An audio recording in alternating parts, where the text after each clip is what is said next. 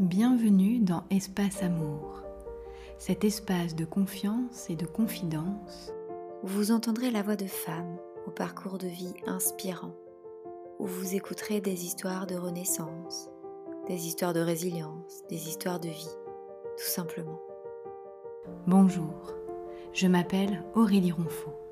Et moi, c'est Eugénie Poirot.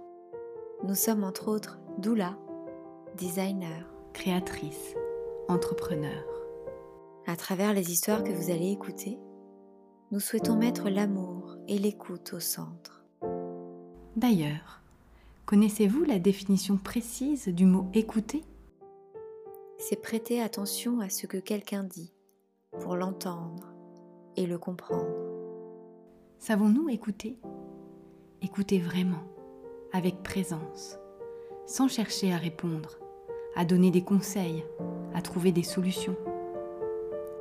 Espace Amour, c'est ce grand espace où l'art d'écouter s'allie à l'art de penser. Et où l'amour de l'être humain se marie à l'amour des mots qui racontent et guérissent. Ces histoires de vie si complexes et fascinantes à la fois nous invitent à cheminer, à nous reconnecter à qui nous sommes. À être et à vivre au présent en appréciant chaque minute du temps qui passe. Espace Amour, c'est une invitation à se relier à soi, aux autres, à la médecine du cœur, à cette énergie créatrice que nous avons tous en nous. Et qui ne demande parfois qu'à éclore et se réouvrir. Avant de démarrer l'écoute de cet épisode, nous tenions à vous préciser que celui-ci traite d'un sujet sensible, le deuil périnatal. Nous avons à cœur de mettre de la lumière sur des sujets tabous et nous accueillons aussi qu'en fonction de votre situation personnelle, cela puisse être remuant. Vous êtes libre de poursuivre son écoute ou de passer votre chemin et de vous rendre vers un autre épisode. Êtes-vous bien installé dans votre espace amour? Fermez les yeux un instant. Préparez-vous à écouter. Et accueillez maintenant les mots et l'histoire de Lucille. Bonjour Lucille. Bonjour. Je suis hyper heureuse de t'avoir au micro de Espace Amour aujourd'hui. C'est euh, beaucoup d'émotions pour moi. On se suit euh, sur Instagram, euh, je te suis sur Instagram depuis euh, la parution de ton livre en 2020. On a eu pas mal d'échanges toutes les deux. On s'est connectés à plusieurs reprises comme ça rapidement et c'est la première fois qu'on se voit. Qu'on se voit en vrai, à travers un écran certes, mais, mais quand même. Et du coup, je suis vraiment émue et honorée que tu aies dit oui à cette invitation. Merci à toi, je suis très contente. Et c'est vrai que depuis euh, quelques années maintenant, on a tissé un beau lien, donc je suis très heureuse de participer à ce podcast. Hmm, merci d'être là. Aujourd'hui, du coup, euh, on va avoir un échange euh, autour de, ton parcours de vie. J'avais envie de te poser une première question qu'Aurélie aime bien poser aussi, c'est un peu la question traditionnelle. Quelle petite fille étais-tu, Lucille? Waouh Oh là là, en plus, euh, comme je suis en postpartum, euh, j'ai envie de pleurer tout le temps. Donc, euh, je, vais être hyper émue dès que je vais aborder des choses très sentimentales. Quelle petite fille j'étais Alors, il me semble que j'étais une petite fille quand même relativement timide. J'avais un peu peur de me confronter au monde. C'est-à-dire que c'est pas à moi qu'il fallait demander d'aller acheter une baguette de pain ou de répondre au téléphone. Et c'est drôle parce qu'on était pareil avec mon conjoint. je dirais que hum, ça, c'est ce dont je me souviens et mmh. peut-être ce qu'on m'a raconté de moi aussi. Après, j'étais un bébé qui dormait pas. j'ai pas dormi pendant trois ans.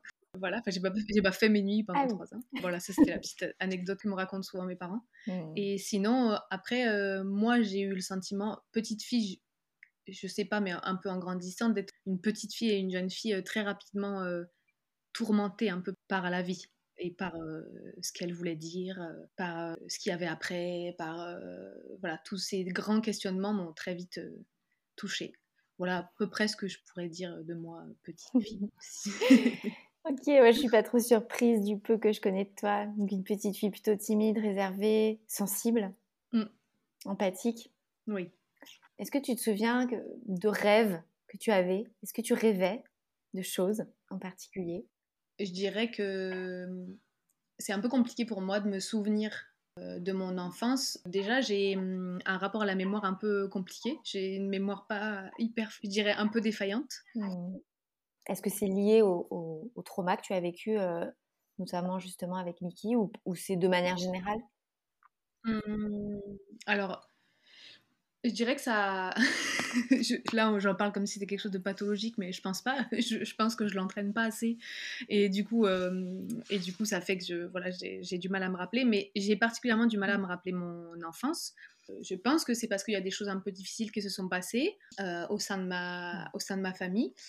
J'ai du mal à me souvenir de si j'avais des, moi des, des rêves et des envies et des besoins et des attentes en tant que petite fille. Ce qui est drôle, c'est que par contre, euh, je me souviens que très vite, j'ai su ce que je voulais faire comme métier et le métier que je fais euh, aujourd'hui. Mais même euh, un peu avant, je, Hmm. j'ai verbalisé que je voulais faire un métier en rapport avec euh, le graphisme. Je disais que je voulais être illustratrice pour euh, enfants. Et du coup, c'est drôle parce que mon père, il m'a ressorti ça. C'était dans une, euh, une petite dissertation qu'on devait faire quand on était au collège, je crois. Et du coup, voilà, il y a, il y a plein de petites choses comme ça où j'avais très envie d'être dans la création, je pense. Ça, c'est quelque chose dont je me souviens euh, parce que voilà, ça m'avait fait, ça m'avait ému aussi que mon père ressorte ce, ce petit bout de, de- de papier là où il y avait écrit ça là. euh. Après, euh, je me souviens pas trop euh, de rêves comme ça en particulier. je, je me disais pas, j'ai envie d'être présidente de la République. ou- J'adore. je sais pas. Non, mais c'est déjà beau, tu vois, de, de savoir si tôt, si jeune, qu'on a envie de faire plus tard. Et puis, Mm. c'est quelque chose de bien spécifique, illustratrice, de livres pour enfants. C'est beau. Oui. Mm. Oui, alors j'ai pas fait ça Ouais. exactement. Je suis graphiste donc il y a des choses qui sont en lien quand même. Bah ouais, mais c'est un joli rêve, peu importe après qu'il se Oui. réalise ou pas, mais c'est Ouais. ça, ça en dit beaucoup de toi déjà, je trouve. Oui. Du coup, euh, une enfance, tu disais, voilà, avec des difficultés. Globalement, Je dirais pas une enfance avec des difficultés parce que euh, j'ai quand même eu une enfance euh, relativement paisible et tout ça, mais on est une euh, fratrie de trois. Et du coup, j'ai un frère qui a eu, lui, beaucoup de difficultés. Et donc, ça a amené, en fait, des complications dans la famille. Mais euh, c'est par la force des choses, en fait, qu'il y a eu, du coup, ces complications et tout ça. euh, ou euh, s'occuper d'un enfant difficile ou à problème. Et avoir, du coup, dans la fratrie, un enfant qui a des problèmes apporte, du coup, son lot de, de complications. Mais, euh, ok, j'entends. j'entends. voilà. Hmm. Vous êtes trois, du coup? Ouais. Tu as une sœur, je crois? J'ai une grande sœur, ouais, et un petit frère, donc. Donc toi, tu es au milieu. Ouais. Hmm. Ok. Et est-ce que tu avais des passions, des, euh, des activités euh, que tu aimais faire enfant, ado? Euh, alors, j'ai testé beaucoup de sports. Je crois que d'ailleurs, ma mère, elle était là. Ça suffit. Tu commences l'année en faisant de la gym, tu finis parce que là, j'en ai marre. J'adore. j'ai fait de la gym, j'ai fait de la danse, euh, j'ai j'ai adoré la natation, euh, j'en ai fait pendant un petit moment. Et très vite, j'ai pris des cours de dessin que j'ai suivis pendant longtemps. C'est resté pendant, pendant très longtemps le dessin et ça a fait partie de, de ma vie. Beaucoup moins maintenant, en fait, c'est un peu triste parce que forcément, je fais beaucoup de choses à l'ordinateur. Alors, j'ai toujours ma tablette graphique et, et donc, je- ça, la, la phase de travail commence toujours par un papier, un crayon et du voilà, griffonné, mais je dessine beaucoup, beaucoup Hmm. moins, voire peu. Mais du coup, ça, c'était ouais, très, très, très, très important pour moi euh, quand j'étais petite. Enfin, ça a accompagné ma vie pendant longtemps. Ouais, c'était un moyen d'exprimer peut-être euh, des choses Ouais. que tu n'arrivais pas à nommer, peut-être. euh. Ouais, peut-être. Ok. Et donc aujourd'hui, Lucille, quelle femme es-tu? Qu'est-ce que tu, comment tu aurais envie de te présenter? Je te laisse totalement libre sur, euh, sur la forme, ce que tu as envie de dire de toi. C'est dur. ouais. Si je te demande qui tu es, là, spontanément, qu'est-ce qui, qu'est-ce qui vient? Hum, Je sais que c'est une question difficile. C'est une question difficile parce que c'est une question hyper vaste puisqu'on ne se pose pas forcément la question à soi-même en fait. Ça serait plus facile de le demander à quelqu'un d'autre. Mm. Qui, qui est Lucille Euh, J'ai quand même des petites idées. hein. je dirais que hum, je suis restée très sensible. Je suis très très touchée par le monde, par ce qui se passe, au point que j'ai besoin de parfois de ne pas savoir, que ça soit au niveau de l'actualité, des faits divers ou des choses comme ça, c'est très très impactant pour moi. Je dirais que oui, je suis quelqu'un de sensible, d'empathique. J'ai du mal à, à séparer ce que les autres vont ressentir de ce que je ressens. Ça pose forcément parfois problème. Ça fait qu'en plus, parfois, je prends les choses très personnellement alors qu'il faudrait pas. Enfin, voilà. L'empathie n'est pas forcément qu'une qualité. Ça, ça, peut être un, bien problématique, je trouve, dans la vie de tous les jours. Après, je dirais que j'ai un côté quand même très... Peut-être les gens vont être surpris, mais je me trouve moi un peu euh, parfois centrée sur moi dans le sens où hum, je vais oublier d'appeler mes amis, euh, je vais pas trop leur écrire, euh, je prends pas particulièrement de non, mais solitaire peut-être Tu as, besoin de, solitude pour te ressourcer Je crois pas être une mauvaise amie quand même, mais, mais voilà. Ouais, il y, a un côté ouais, de moi un peu comme ça, je pense, où je peux passer en tout cas pas mal de temps sans. Enfin, pas, pas mal de temps, mais c'est pas grave s'il y a pas mal de jours où je passe du temps avec Julien, à l'époque avec juste mon chien et mon chat. Maintenant, c'est différent. et hum, après, euh, j'aime vieillir. Je dirais pas que j'aime vieillir physiquement, mais euh, c'est-à-dire que les signes de l'âge, je suis comme tout le monde, hein, ça me plaît pas forcément euh, devant le miroir, mais j'aime vieillir mentalement. Je me sens beaucoup plus heureuse maintenant que je n'ai pu l'être pour revenir un peu à ce que tu, me posais comme question, je ne considère pas avoir été une petite fille et une adolescente et une jeune adulte très très heureuse, euh, pour plein de raisons très différentes à différents moments de ma vie. Je m'épanouis de plus en plus et je suis de plus en plus à l'aise avec qui je suis maintenant. Et c'est très agréable, je trouve, de vieillir et de savoir euh, de plus en plus qui je suis, comment je fonctionne, qu'est-ce que je ressens. Je me trouve euh, plus en tant qu'adulte que je me trouvais plus jeune en tout cas. Mmh, c'est beau, merci pour ce partage. Ça résonne beaucoup. Vrai? Très bien. On a beaucoup de points communs. oui, ah ben voilà, parfait. Je comprends. ok. Tu as quel âge, Lucille, du coup? J'ai 37 ans. Enfin, plus pour très longtemps d'ailleurs, parce que j'ai 38 ans en février. Bien, 38. Ça va, tu es encore avant les 40, les fameux 40. Oui. ok, merci pour ce partage. Donc, du coup, tu le disais tout à l'heure, tu es graphiste indépendante. Oui. À travers euh, Studio mhm. Alabama. Ouais, c'est ça. Tu fais des super belles choses. Et puis, ce qui nous unit aujourd'hui, ce qui nous relie, ce qui nous réunit surtout, c'est euh, l'histoire, ton histoire, tant que mère euh, d'une première petite fille qui s'appelle Miki. Je t'ai rencontrée grâce à elle, grâce au livre que tu as écrit pour euh, honorer son histoire, honorer votre histoire. Je vais juste lire l'intro, quelques mots juste. Oui. Miki est née le 18 août 2018, sans un souffle, dans le plus grand des silences. Lui donner naissance a été un moment hors du temps, empli de beauté et d'une tristesse infinie. Pour ce que nous avons vécu et tout ce que nous ne vivrons pas, je suis fière de mon amour, Julien, de ma fille et de moi. Qu'elle ne soit jamais oubliée et qu'on se souvienne pour toujours qu'elle avait le nez de son papa et la bouche de sa maman. Ça faisait longtemps que j'avais pas euh, entendu ou lu mes mots. Euh, et depuis la naissance de Sai, ça mmh. résonne encore plus. Donc, euh, je suis un petit peu émue. C'est bien normal. Moi aussi, je suis très émue à chaque fois que, que je relis tes mots. J'ai écouté ce matin le podcast que tu as enregistré avec Clémentine, Bliss. je vous mettrai le lien.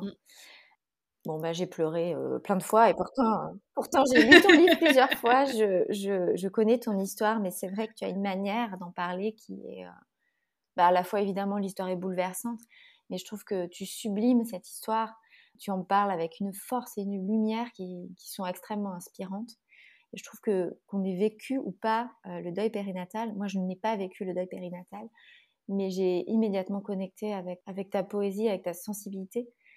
En tout cas, moi je suis, j'ai toujours été passionnée par les histoires euh, des femmes et des hommes, les histoires un peu singulières de, de chaque personne. On a tous un peu nos, bah, nos épreuves, nos, histoires de vie. Et je trouve que la tienne est, euh, bouleversante. Et, pour moi, c'est vraiment dans ce podcast, dans Espace Amour, c'est vraiment ce qu'on a envie de mettre en avant. C'est comment finalement je peux traverser une épreuve, la pire épreuve de ma vie, et le sublimer quelque part, avec l'art du kitsungi que tu dois connaître aussi, de venir mettre euh, une feuille d'or en fait sur nos failles. Donc merci de nous avoir offert cet ouvrage et d'avoir posé ces mots. Je vous invite vraiment à écouter le, le podcast euh, qui va vous permettre de connaître l'histoire de, bah, de Mickey et, euh, et, de, ses, de ses deux parents. Donc ça, c'était en 2018, la plus grande épreuve de ta vie. Sans aucun doute. Ah, et, et, tu dis d'ailleurs, alors moi je t'ai rencontré quand, avec ce livre quand je devenais doula. Donc tu as été vraiment fondatrice de mon pourquoi en tant que doula. Mmh. Et tu m'accompagnes beaucoup dans, dans, ce que je peux accompagner de plus d'épreuves en fait périnatale parce que doula on connaît beaucoup ce métier autour de la grossesse, du postpartum. Oui. Mais on accompagne aussi des épreuves périnatales. Mmh J'accompagne en tout cas euh, ces espaces-là. Et c'est vrai que c'est euh, bah, précieux d'avoir des personnes qui libèrent leurs paroles sur ces vécus. Mmh et je pense que tu as dû inspirer et tu dois avoir plein de retours. Euh, beaucoup de, de personnes, tu as dû aider, en fait, sans le savoir, des milliers de personnes, je pense. Du coup, dans le podcast de Clémentine, tu dis à un moment donné, tu parles du fait que, bah, en fait, évidemment, ton monde euh, s'est écroulé quand tu as appris euh, que le cœur de Mickey avait arrêté de battre. Et tu poses cette question en boucle à, Julien, ton compagnon. Euh, comment on va faire? Mmh. Comment on va faire? Ouais, mmh. comment on va faire?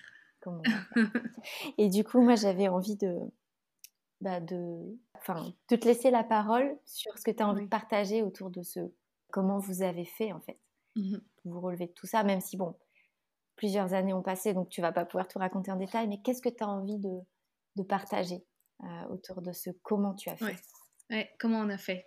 C'est bizarre, mais ça fait plus de 5 ans et, et je me demande, avec l'arrivée en plus de ça, et je me demande comment on a pu survivre en fait à ça. Je dirais que c'est décomposé en fait tout ça. Il y a une partie de nous qui survit euh, mmh. parce qu'en fait le corps euh, se met en marche tout seul et survit tout seul en fait. Et ça, ça dure euh, quand même quelques mois. Donc, au départ, on fait euh, mécaniquement. C'est vraiment euh, ce que je dirais en premier. C'est la machinerie du corps qui est très bien faite et qui nous fait tenir, qui fait qu'on continue, on continue, on continue, on continue. Après, il y a effectivement, en deuxième temps, et je dirais que c'est le plus dur presque, mm. c'est qu'on doit décider de continuer avec ça, en sachant que ça nous quittera jamais. Et je dirais que c'est parce que parfois je me dis, euh, ben on n'a pas le choix, donc voilà, euh, tout le monde aurait fait pareil et tout ça. Euh. Mais en fait, non, je pense quand même qu'il y a une part de nous qui décide ou non mmh. de survivre à tout ça, quoi. Donc, c'est le moment que, enfin, c'est vraiment les, et ça, ça a duré plusieurs années. C'est ces années-là où on doit réapprendre à, accueillir les petites joies, les petits bonheurs, et sans culpabilité. Ça, moi, j'ai trouvé ça terrible. J'ai trouvé ça terrible parce qu'il y avait une part de moi qui voulait pas ça. Je n'avais pas envie d'être heureuse en fait sans mon bébé. Euh, donc ça, c'est vraiment comme vraiment réapprendre quoi. C'est réapprendre à, bah aujourd'hui j'ai eu, je me suis laissé le droit de sourire. Euh, aujourd'hui, je me suis laissé le droit d'aller au restaurant. Voilà, ça c'est vraiment euh, une, étape supplémentaire. Après vient euh, l'étape euh, par laquelle nous, on est passé avec Julien, mais qui n'est pas propre à tous les gens qui traversent le deuil périnatal. Euh, Julien et moi, on n'était pas du tout sur le même plan au niveau du désir d'enfant. Donc voilà. Donc ça, c'est vraiment la troisième étape, c'est-à-dire, moi, j'ai compris que j'allais devoir attendre. Je ne savais pas que j'allais devoir attendre aussi longtemps. c'est clair, c'est parti bien avant. voilà.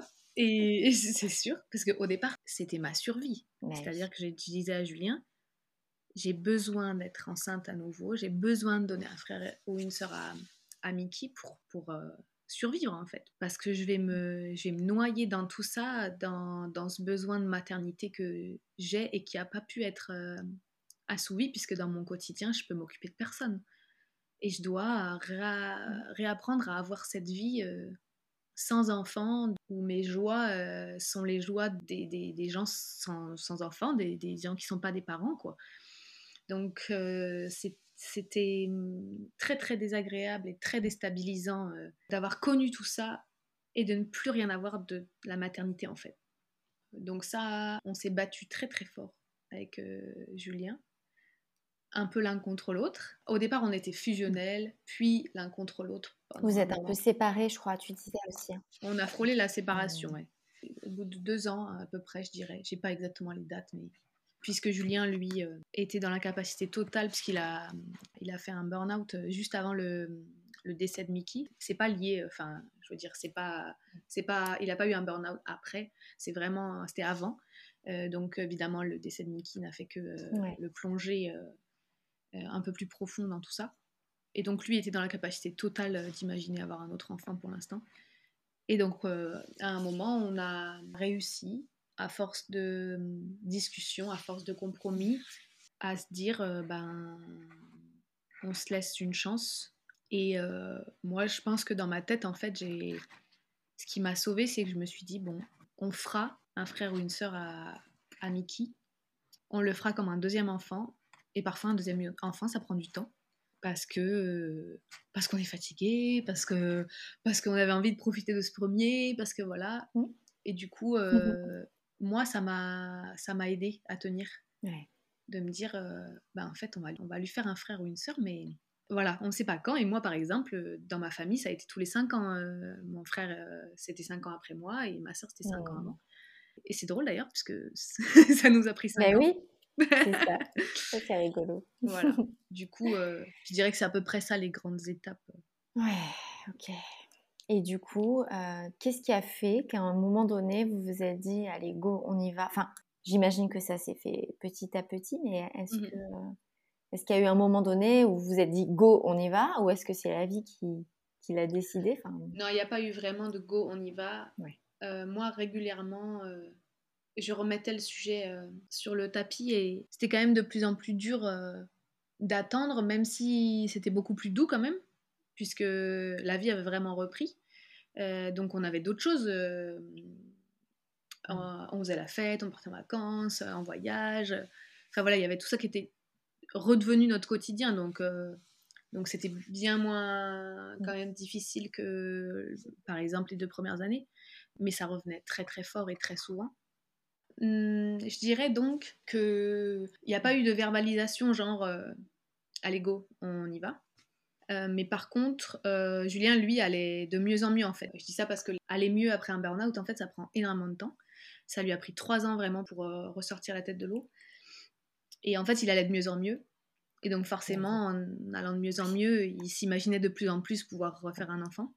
On n'a pas verbalisé vraiment, mais de plus en plus, on pouvait évoquer l'idée plus sereinement de oh on pourrait l'appeler comme ça ou si on faisait un bébé euh, enfin voilà il y avait des petites choses euh, des petites phrases quoi. Mmh. des petites phrases euh, où on sentait que la, porte s'ouvrait un petit peu. Je me souviens qu'un un jour tu m'avais écrit ah, je crois j'espère ne pas trop me porter la poisse mais je crois que Julien est en train de oui. de commencer à avoir envie oui. Et oui effectivement hein, c'était c'était vrai. Et en fait, je dirais qu'il y a quelque chose qui a un peu changé, c'est que hum, quand on a fait un Noël, hum, bah, le Noël juste avant que je tombe enceinte, parce que je suis tombée enceinte en janvier, euh, il y a un an, et ben on était tous au Maroc en fait en famille avec la famille de Julien. Et en fait, hum, j'ai eu un, retard euh, de règles et on s'est dit, bah, même si on n'avait pas eu de rapport euh, particulièrement non protégé, mais on s'était dit peut-être il y a eu, vu que j'ai pas de contraception, peut-être il y a eu un petit, je sais pas, un petit, un petit couac et du coup, voilà, voilà, une fuite. Et en fait, j'ai vu dans ses yeux qu'il y avait une petite étincelle. Et donc, je me suis dit, ah ouais. Et je pense que lui aussi, ça a fait qu'il s'est imaginé, en fait. Et je n'étais pas enceinte. Mais un mois plus tard, euh, voilà, je, je l'étais. Waouh, c'est beau. Oui. Tu l'étais. Ouais. Magnifique. Mais oui, parce que tu m'avais écrit pour ton, que pour ton anniversaire, tu avais eu le cadeau de, d'entendre un petit cœur battre, je crois. Ou un embryon, je sais plus comment tu Donc oui, au fil des années euh, qui ont passé, euh, finalement, la vie a repris ses droits mmh quelque part. Mmh Il a fallu tout ce temps pour que vous vous sentiez vivant à nouveau, pleinement. Mmh, exactement. Faire le deuil et, euh, voilà, et, et avancer. Et du coup, la vie a eu envie de venir se loger au creux de toi. Oui, oui. la vie vous a choisi. Et ouais. alors, comment ça s'est passé quand tu as appris Comment as-tu appris que tu étais enceinte du coup? Comment tu t'es sentie à ce moment-là? J'ai des symptômes qui ne trompent pas. et comme pour Mickey, j'ai su tout de suite.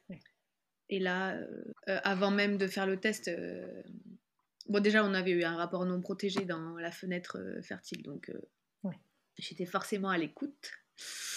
Euh, Depuis le temps que tu attendais ça. exactement. Et comme pour Mickey, en fait, il a fallu qu'une fois. Je sais que ça peut être difficile à entendre parce qu'il y a des femmes qui attendent désespérément après des années et quand elles entendent des phrases genre ah moi il a fallu qu'une fois je, sais que ça peut être très énervant frustrant hyper difficile à entendre c'est beau et c'est ça fait du bien aussi d'entendre ça c'est important voilà après ce qu'on avait vécu, du coup, tant mieux. Oui, j'ai envie de dire, c'est bon. voilà.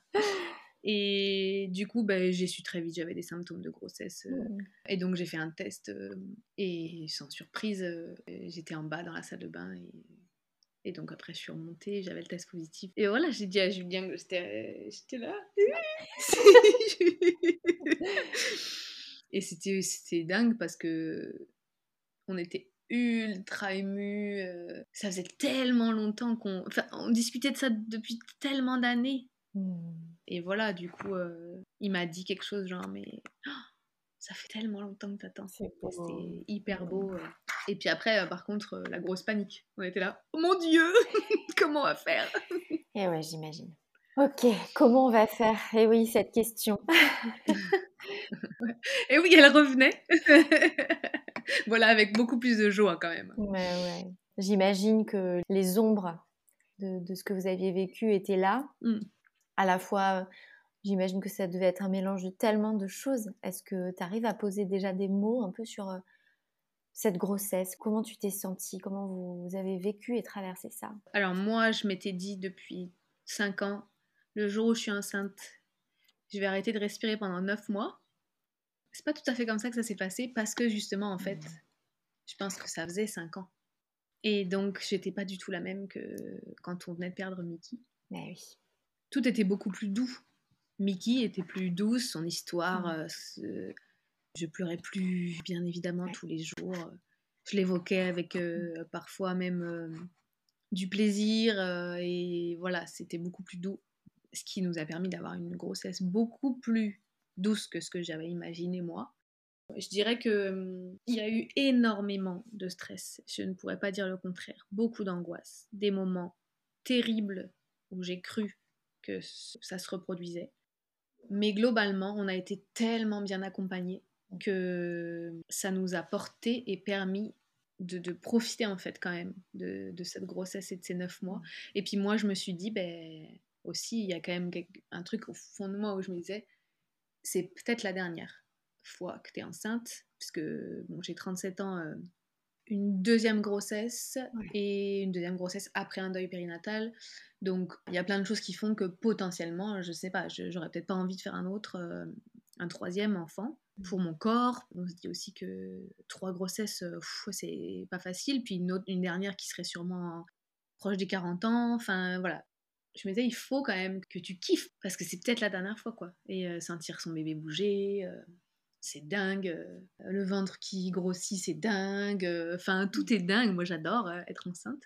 Même s'il y a des choses que j'aime pas, hein, mais globalement, j'adore être enceinte. Et puis, j'ai des grossesses qui se passent bien, malgré l'accident qui s'est passé pour Mickey, mais j'ai des grossesses qui se passent bien. Mon corps le vit bien, même si les trois premiers mois, voilà, j'ai comme tout le monde des, voilà, des petites nausées, des petites choses, mais c'est quand même minime. Les six autres mois se passent vraiment la plupart du temps sans encombre. Donc voilà, je dirais que on a quand même réussi à, à savourer, ouais. Ouais.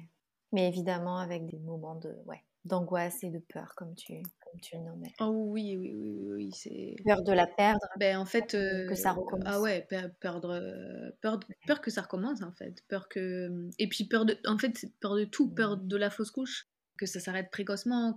Peur de la trisomie, parce que évidemment, comme j'ai 37 ans, les premiers résultats sont toujours horribles, là, parce que c'est une espèce de tri-test, là, qui sert à rien. Du coup, il y a le, ce second test qu'il faudrait faire, en fait, dès le début qui permettrait à tout le monde d'avoir un, résultat beaucoup plus fiable, plutôt que cette espèce de statistique terrible où je suis là, mais quoi euh, Est-ce que j'ai une chance sur deux d'avoir un bébé trisomique? Enfin, et pas du, Alors que pas du tout, en fait. Enfin, et donc, euh, l'attente de ces deuxièmes résultats, euh, mm. Et tout le monde qui essaye de nous rassurer, et en même temps, je dis, les gens qui nous disent la foudre frappe pas deux fois, et je suis là, mais c'est pas vrai, en fait. je connais plein de gens pour qui il y a eu deux fois des trucs difficiles, même trois fois. Enfin. Donc voilà, toutes les étapes ont été un peu compliquées. Moi, j'ai cru que le pire allait arriver à chaque fois.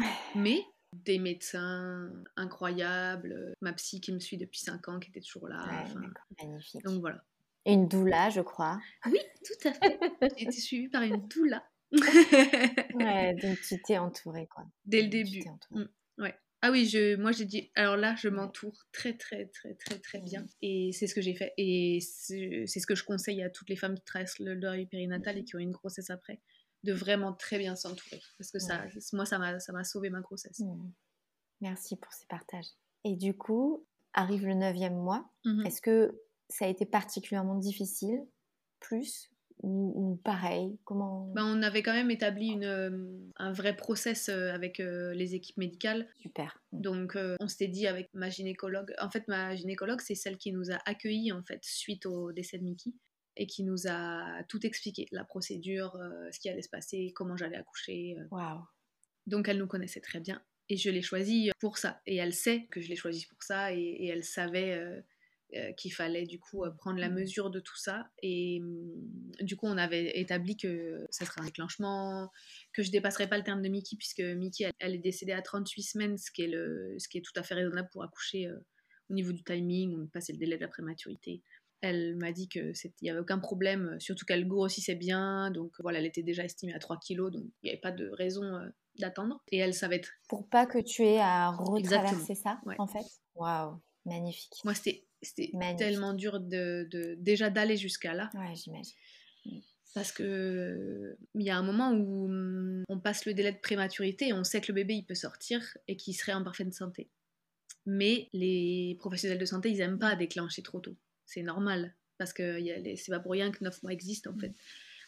Et du coup, on, a poussé, poussé jusqu'à 38, mais nous, on savait que depuis même 34, elle aurait pu être là, en fait. Et du coup, moi, tous les jours, je me disais, mais si jamais elle meurt maintenant, mais vais m'en vouloir toute ma vie de ne pas l'avoir sortie. Enfin, mais j'étais pas folle non plus et je voulais qu'elle soit en meilleure santé possible. Et j'ai suivi les conseils de tout le monde et puis j'ai eu des échographies. Je, je, compte même plus les échographies que j'ai eues. J'ai eu, à la fin, j'avais des monitorings tous les jours. Hmm. Et voilà, c'était un suivi très, très, très rapide. C'était nécessaire. Ouais, ouais, ouais, parce que pour les personnes qui connaîtraient pas ton histoire, euh, Niki, euh, son cœur euh, s'est arrêté de battre 20 jours avant le, le terme. Ouais. Et c'est beau de voir comme tu peux être euh, accompagné par le milieu médical. Euh, Complètement. De manière vraiment personnalisée, en fait. Ah oui, oui, oui. C'est magnifique. C'est dingue. Moi, ma gynécologue, euh, elle me le disait. Elle m'a dit Vous venez aux urgences quand vous voulez. C'est magnifique. Il n'y a aucun problème. On s'en fout de si vous avez l'impression de déranger. Euh, on est là pour vous. Si vous voulez juste faire un monitoring parce que vous avez eu peur, euh, vous venez. Même c'est elle qui me l'a dit. Elle m'a dit Est-ce que vous voulez une échographie euh, moi ou est-ce que vous voulez qu'on soit toutes les deux semaines Ou à la fin, j'avais des échographies toutes les semaines. c'est elle qui me l'a proposé, c'est elle qui l'a verbalisé. Et elle me l'a dit Elle m'a dit Vous venez quand vous voulez, on est là pour vous. J'entends beaucoup de choses très difficiles dans le milieu médical et je remets pas du tout ça en question. Je sais que ça arrive et bien évidemment, mais j'aime aussi dire qu'il y a plein de beaux professionnels de santé qui accompagnent d'une manière merveilleuse euh, les gens et je. Mais bien sûr. J'ai eu la chance d'avoir ces, ces, accompagnements incroyables ou même ma sage-femme. Elle m'a fait même des monitorings le dimanche. Elle s'est rendue disponible. Elle m'a fait un décollement des membranes le dimanche avant que je rentre à la maternité pour me faire déclencher au cas où. Voilà, enfin. Génial. Non, tout le monde était investi ah, euh, avec moi. Ah, c'est beau, c'est tellement beau. Et du coup, vous avez voulu connaître le sexe euh, de Sai euh, assez rapidement pour vous projeter? Ouais, voilà, exactement. C'était important pour nous. et puis surtout que Julien, lui, depuis toujours, il rêve d'avoir une petite fille, donc... Euh, c'est ce que tu disais, ouais. Donc mm. voilà, on a su, euh, on était trop heureux. Oh, c'est beau. Et alors, je me demandais, parce que tu sais, dans ton livre, à un moment donné, bah, c'est au tout début euh, du livre, tu poses la question est-ce qu'il y aura un jour la place pour quelqu'un d'autre? Comment tu as traversé ça? Alors maintenant, bien, bien, évidemment, je me rends compte qu'il y avait complètement la place pour quelqu'un d'autre. Bien sûr. Et que je pense qu'en fait, il y aurait la place pour plein d'autres. en fait, euh, c'est vrai ce qu'on dit, c'est que l'amour, enfin le cœur s'agrandit en fait. Au départ, ça a été un peu compliqué. Mm. En fait, Mickey était vraiment mise de côté dans ma tête. Elle n'était pas là. Je la Pendant la grossesse, tu veux dire? Ouais. Je la sentais peu près de moi, alors qu'elle fait partie de ma vie vraiment ben, depuis 5 ans. Je, survolais tout ça en me demandant euh, constamment euh, où est Mickey là-dedans et quelle place va réussir à prendre sa sœur. Culpabilisais par de vraiment me focaliser sur cette grossesse et sur sa sœur et, pas sur Mickey. Ça me faisait de la peine en fait parfois de me dire bah là je pense pas à Mickey et je pense que à ce qui est en train de passer. Mais en même temps, c'est drôle puisque je crois que c'est ma belle-sœur qui m'a dit mais en fait tu culpabilises comme toutes les mamans culpabilisent. Exactement. Elle me dit, ben, tout, on est là, mais est-ce qu'on va aimer euh, autant? Est-ce qu'on va réussir à pas mm. mettre de côté notre premier? Enfin, voilà. Et du coup, j'avais des questionnements, sauf que ma première, elle est décédée. Mais j'avais à peu près les mêmes, en fait. Du coup, c'est drôle. Mais c'est exactement les mêmes que, que, je peux entendre dans mes, dans mes rendez-vous d'accompagnement. Voilà, du coup, euh, ben, j'ai les mêmes questionnements, malgré le fait que ma, ma première fille soit décédée, ben, c'est exactement pareil. du coup, bah, petit à petit, vous prenez chacun votre place, j'imagine, dans. Ouais. Dans... Parce que c'est encore tout frais. Donc, euh, elle est née euh, en... le 25 septembre, je crois. Un déclenchement. Alors, l'idée, c'est pas forcément de revenir euh, en détail sur l'accouchement, parce que je pense que tu vas le raconter bientôt au, micro de, de J'aimerais bien. On a hâte. Mais globalement, je crois que ça s'est bien passé, d'après ce que tu ah ouais. Tu t'es sentie bien en tout cas. J'ai adoré. J'ai adoré mon accouchement. J'ai enfin, j'ai hâte de le, comme je disais, d'en parler plus. Euh, j'ai adoré mon accouchement. J'ai adoré la rencontrer. Euh, c'était dingue en fait. Et le, le, déclenchement s'est très bien passé. Moi, j'ai eu du coup deux accouchements par déclenchement. Le, premier euh, par nécessité, le deuxième par choix. Et donc, j'ai vécu deux accouchements par déclenchement non douloureux. Donc je ne sais pas ce que ça fait d'accoucher dans la douleur, entre guillemets. Du coup, moi, je suis là, bon, c'est assez facile. Je recommence n'importe quoi. vous voulez, en fait. moi, c'est facile, moi, d'accoucher. Enfin, facile. Euh, il y a quand même un moment où il faut pousser le bébé, hein, mais... Mais j'ai pas mal, en tout cas. Deux accouchements où j'ai pas souffert. Et émotionnellement, quand euh. tu l'as vu, qu'est-ce que tu as ressenti? Parce que je sais que ça a été très puissant pour Mickey, évidemment aussi. Avec mmh, mmh. comment est-ce que tu as vu Mickey ou pas justement Comment comment tu veux en parler? Cette rencontre, ce regard, ce premier regard. Ouais. Non, j'ai pas vu Mickey. J'ai pas vu Mickey de suite puisque ça y était très vivante. et qu'elle avait les yeux grands ouverts et que du coup euh, c'était pas du tout ce que je connaissais en fait. Donc non non non non non. Très très différent euh, puis dingue dingue. Enfin voilà je, je sais que c'est pour la plupart des mères il y a des mères qui, qui ressentent pas ça tout de suite ou même pas du tout euh, voilà. Mais en tout cas pour beaucoup de femmes c'est vraiment dingue cette première rencontre j'ai pas échappé à ça. Moi, j'ai trouvé ça absolument incroyable. Je le recommande à tout le monde. Faites des bébés, euh, accouchez, j'ai trouvé ça génial. Euh, mais voilà, c'est. C'est indescriptible. C'est dingue. J'ai. Oh, mmh. de la voir là, euh, je faisais que dire à ma gynécologue mmh. merci, merci, merci, merci, merci. Elle est, elle est là, quoi. Et, et puis, moi, je l'ai trouvée incroyablement belle, évidemment. en toute objectivité. voilà, je faisais que dire qu'elle était magnifique en fait. Et je disais, Julien, mais elle est magnifique, elle est magnifique. C'est le seul truc qui me venait euh, vraiment. Euh, c'est le truc le plus puissant que j'ai vécu. Évidemment, la rencontre avec Mickey, elle était puissante, mais de douleur. Là, c'était de, c'était puissant euh, de c'était grandiose en fait. Voilà. Et puis de la voir euh, vivante, j'imagine à quel point ça. ça. devait être. Euh, ça, je, je, me demandais ce que ça. Pendant cinq ans, je me suis demandé ce que ça faisait. Et en fait, euh, c'est très difficile de mettre en mots cette rencontre. Elle est... Je sais que je dis sûrement des banalités, parce qu'il y a des, des, tonnes de femmes vivent ça tous les jours, mais la, rencontre de son bébé vivant après avoir rencontré son premier bébé décédé, c'est mmh. c'est dingue en fait. On se dit, euh, Mais je enfin, moi, je, recommencerai. à, à, ce moment-là, je me dis, je recommencerai mille fois. Ça vaut tellement tout ce qu'on a vécu. Enfin, je me dis, mais je, encore maintenant, mais heureusement qu'on s'est accroché. Bravo, Vous, pouvez être tellement, tellement fier de vous.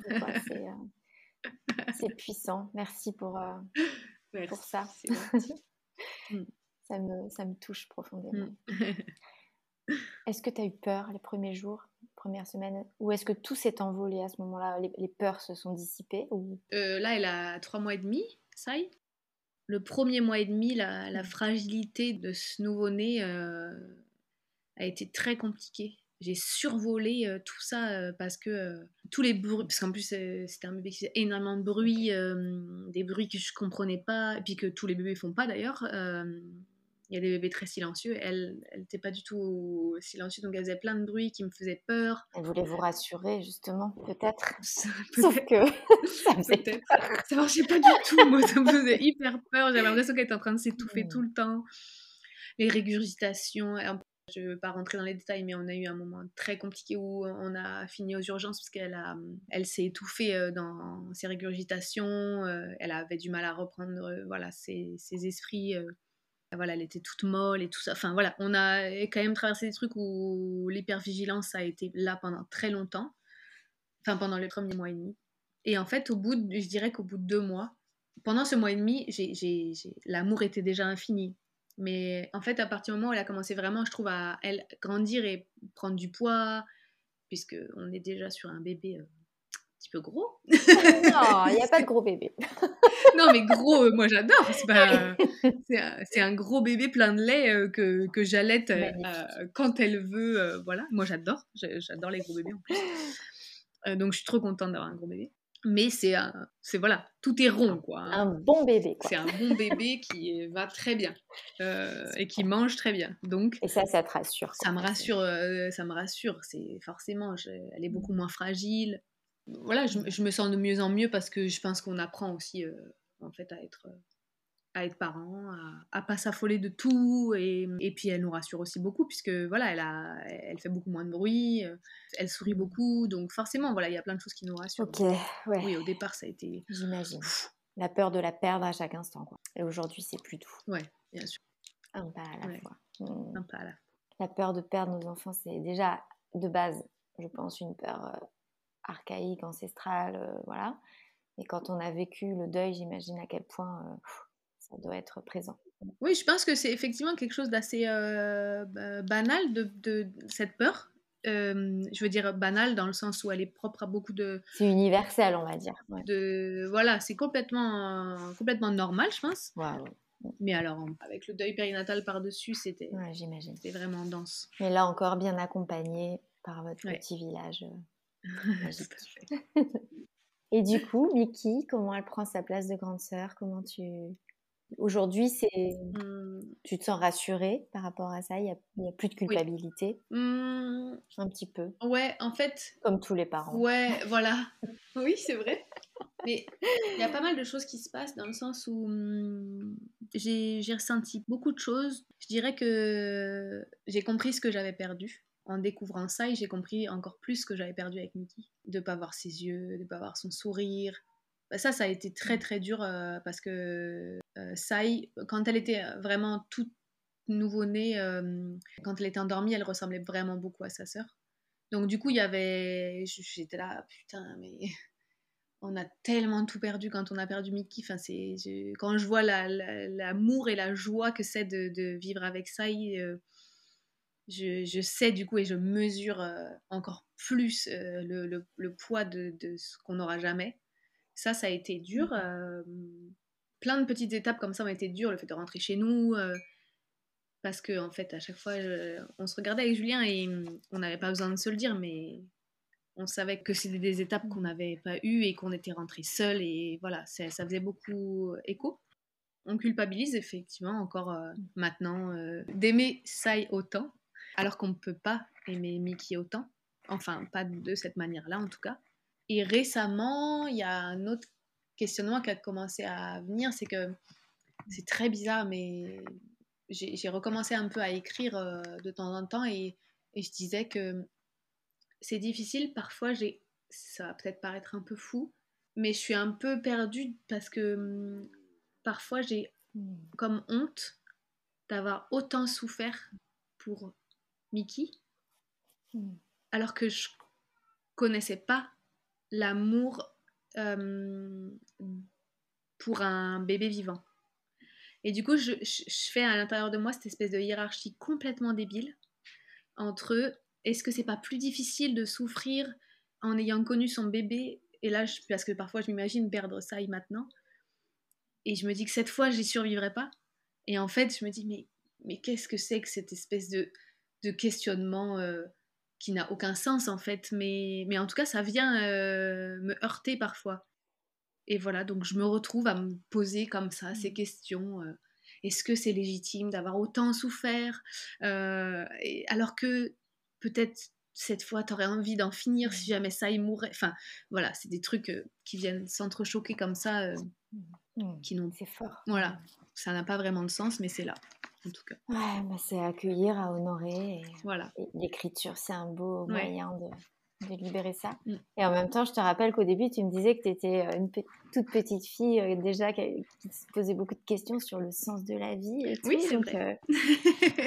donc, ça fait partie de toi de de te questionner, ça, mmh. ça, fait partie de ton chemin, de, d'un processus en fait pour, euh, pour avancer, grandir. Je suis très touchée en tout cas en, t'écoutant, merci beaucoup. C'est une, belle leçon. merci. Écoute, je pense qu'on va pas tarder à se laisser, même si je rêverais de, rester encore euh, avec toi, à papoter, à échanger, parce que c'est vraiment beau ce que tu offres au monde. Euh, je sais qu'il y a une petite puce d'amour qui potentiellement t'attend. Euh, et, je voulais juste terminer par... Euh, en fait, j'ai été très touchée évidemment par l'ensemble de ton livre, mais il y a, à la fin, il y a Julien qui prend la parole et ça m'a inspiré une question. Et je voudrais d'abord juste lire mm. son, partage qui résonne avec ce que tu viens de, partager d'ailleurs. Ma petite Mickey, en plus de l'indescriptible vide qui me ronge depuis que tu es partie et que je tairai ici car il faudrait un livre entier pour le décrire, un grand paradoxe m'habite. Ta perte m'a poussé vers ma vraie destinée, peindre. Si toute ma vie se fait sur ce chemin, cela n'aura été que grâce à toi. Pour chacun des tableaux que j'ai réalisés depuis, j'ai donc eu besoin de te peindre. Mais cela n'a pas été possible, car pour peindre, il faut au préalable avoir découvert, il faut avoir pu regarder, observer pendant de longs moments, contempler avec amour. Le destin m'a condamné à perpétuité à ne jamais pouvoir aimer la plus chère de toutes les personnes à mon cœur, et à ne jamais pouvoir regarder celle que j'aurais contemplée pendant des heures. J'ai peint ta mère dans la plupart de mes toiles depuis ta mort. Je viens de me rendre compte que ce fut sûrement faute de ne pouvoir te peindre toi. J'imagine quelle est la chose à laquelle tu aurais ressemblé, et elle est surtout le seul et unique lien que je n'aurai jamais avec toi. Je ressens que je ne serai plus jamais entier. J'ai eu envie plusieurs fois depuis que tu es parti de te rejoindre pour retrouver cette unité et cette sérénité que j'ai perdue, et découvrir même dans l'au-delà l'amour d'un père pour sa fille. Mais il me semble que je t'entends parfois me souffler que j'ai encore des choses à faire ici dans cette vie, sûrement les pieds nus dans le sable chaud des nuits tropicales, et que j'ai encore des rouges-gorges à peindre. Alors, euh, j'avais envie de te demander, euh, Lucille, c'est quoi le, parce que visiblement Mickey a fait un, cadeau à, son papa, j'imagine plein de cadeaux, mais là il parle d'un des cadeaux qu'elle mm. lui a fait, c'est-à-dire, si j'entends bien, de se connecter à la peinture. Oui. Elle t'a fait quoi comme cadeau, Mickey? J'imagine qu'il y en a plein, mais voilà, qu'est-ce que tu as envie de partager aujourd'hui? Euh, Ouais, prends le temps. Je suis encore très émue euh, d'avoir euh, d'avoir écouté. c'est toujours c'est toujours fou d'écouter, finalement, même si c'est mon livre, d'écouter notre histoire. C'est drôle parce que j'ai donc j'ai dans mon téléphone des notes de, choses que j'écris. Il y a quelques années, j'avais dit que j'entends les, les, parents dire que leur vie a changé en mieux, qu'ils sont devenus une autre personne grâce au décès de quelqu'un ou de leur enfant.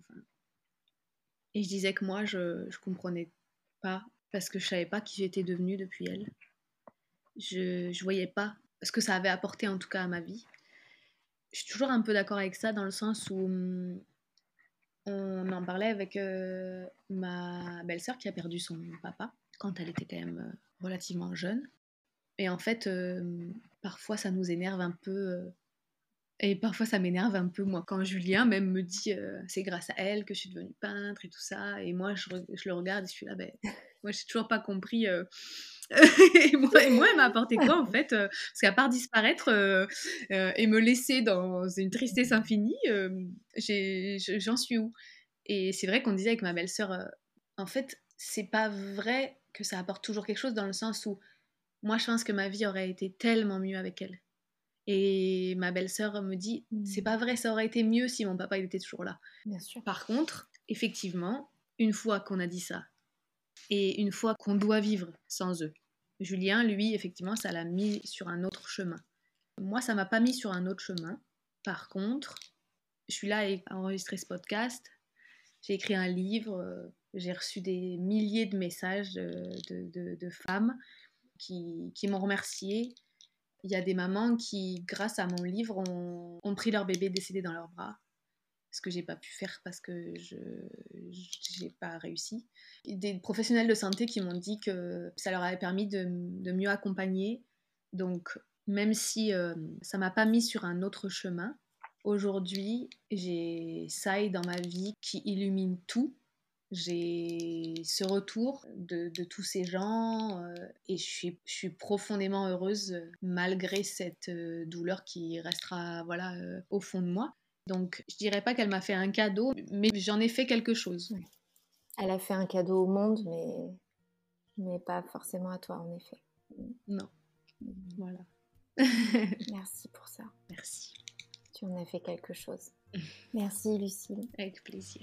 Merci, merci. Infiniment d'avoir accepté cette invitation. C'est. Euh, après toutes ces années à, à, être liée à toi avec mm. ce livre, ton histoire, eh bien, c'était un, honneur et un cadeau de, pouvoir avoir cette conversation euh, très riche et euh, qui nourrit profondément euh, mm. ma manière de, voir les choses, d'appréhender la vie. Et c'est précieux. Merci infiniment.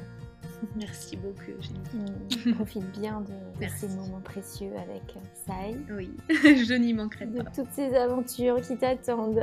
Oui divers et variés. Oui, j'ai hâte. et à très bientôt. Oui, merci beaucoup. Merci à toi. L'écoute de ce troisième épisode est terminée. De la mort à la vie, des larmes au rire, j'ai ressenti une grande palette d'émotions. À la première écoute, j'ai été surprise de m'entendre rire autant. Je sais que c'était une manière pour moi de drainer mes émotions. J'avais si peur d'être maladroite dans mes mots, dans mes questions. Je sais aussi que c'est la vie qui s'exprimait à travers mon rire.